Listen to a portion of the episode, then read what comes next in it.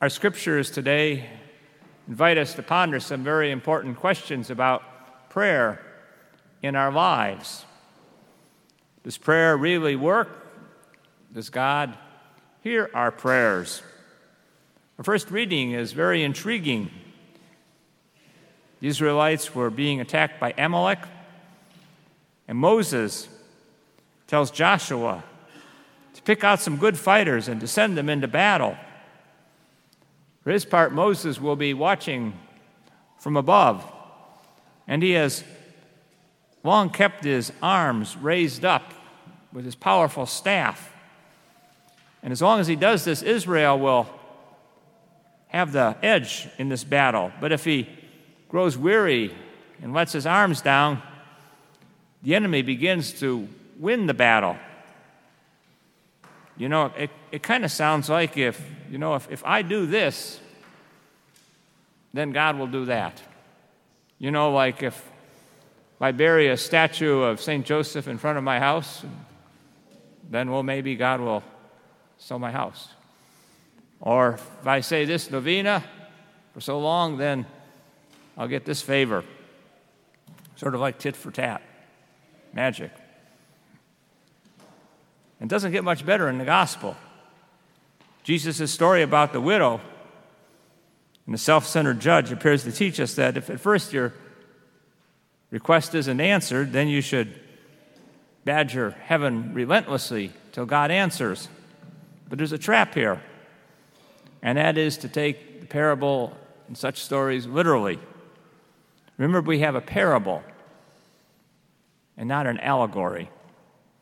It's not about wearing God down, like you kind of see water beating down a stone and eventually wearing it out.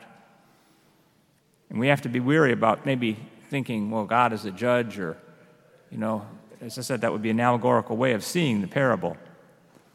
Jesus has spoken many, many times about, about prayer. Other places he said, do not drone on like the pagans or he also said, in terms of his own prayer, when he was in the garden at Gethsemane, Not my will, but thy will be done. So parables are always meant to stir up our imaginations.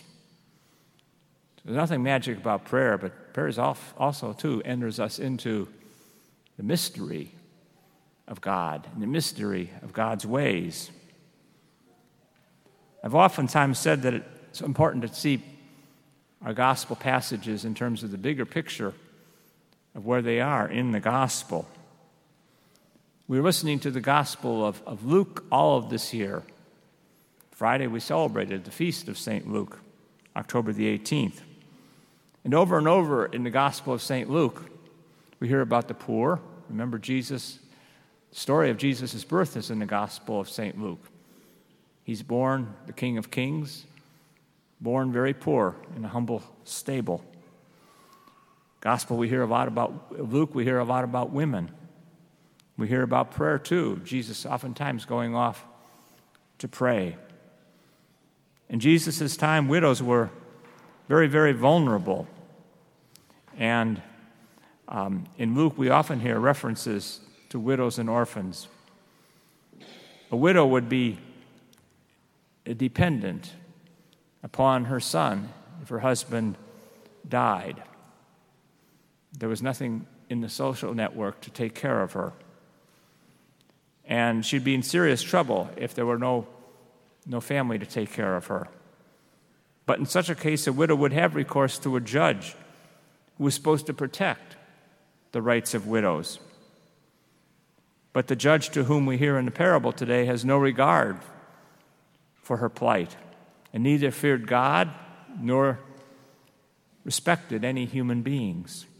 What chance would she have against such a person? cards were stacked against her.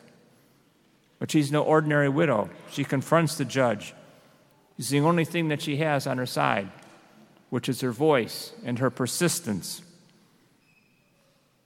What she wants is justice from a judge who's not at all interested in giving it to her. This widow, her plight calls to mind all those who are deprived of justice.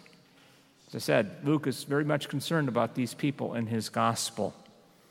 So he reminds us in our own time about all the people in the world who are deprived of justice the poor, the unemployed, the minorities, the homeless, the infirmed, list is so long, the aged, the immigrants. We can hear the widow's voice and all of these people who are crying out today. They're looking for justice, they're crying for it. And Jesus paints this picture of this despicable judge who eventually gives in to the persistent demands of this widow. And what he is saying is that if this kind of person eventually responds, how much more? How much more will God? Because God has not turned against us. Now, here's our plight we pray for things all the time, all of us, for things to be right. But we look around and how often things don't seem to improve. And sometimes and oftentimes they seem to get worse. And just doesn't that make you want to despair and give up and say, well, what's the use? Our efforts seem so puny, and we want to quit our efforts because there are powerful forces that seem to be working against us. The numbers of those who are called nones continues to grow in our society. Who are nones? That's the term that is used for those who have no religious affiliation or belief in God. Just 25 years ago, that percent in our culture and population was 5%. Today it's 25%. Estimated to be in 25 years, 50%. So, the last line of our gospel that we had today, very prophetic. What did Jesus say in the last line of the gospel? When the Son of Man comes, will he find faith on earth? I like the image of prayer in the first reading today. Moses is an exemplary model of faith during hard times that we find ourselves in today. Yes, he grew tired. So we can identify with that fatigue. We all need help in our own struggles, whatever they might be, in our lives. But look around you here in our celebration of the Eucharist today. We see the elderly and the infirmed who have made great efforts to just get here this morning. Who we have to even walk to you, and we're happy to walk to you to bring the Eucharist to you in a few moments. But you're here praying with us. You're a great example to us all. We see parents who have brought their infant children and young children who are here praying with us and staying faithful. We see some who are here week in and week out, all the time. You're always in the same pews, okay? All the time.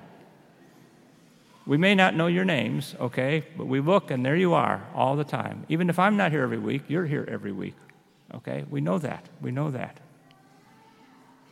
We may not think of ourselves as models of faith, but we are. Who knows what struggling soul might be inspired when they see us here because we're holding them up, helping them in their struggles, giving them hope at this time in the struggles of their lives.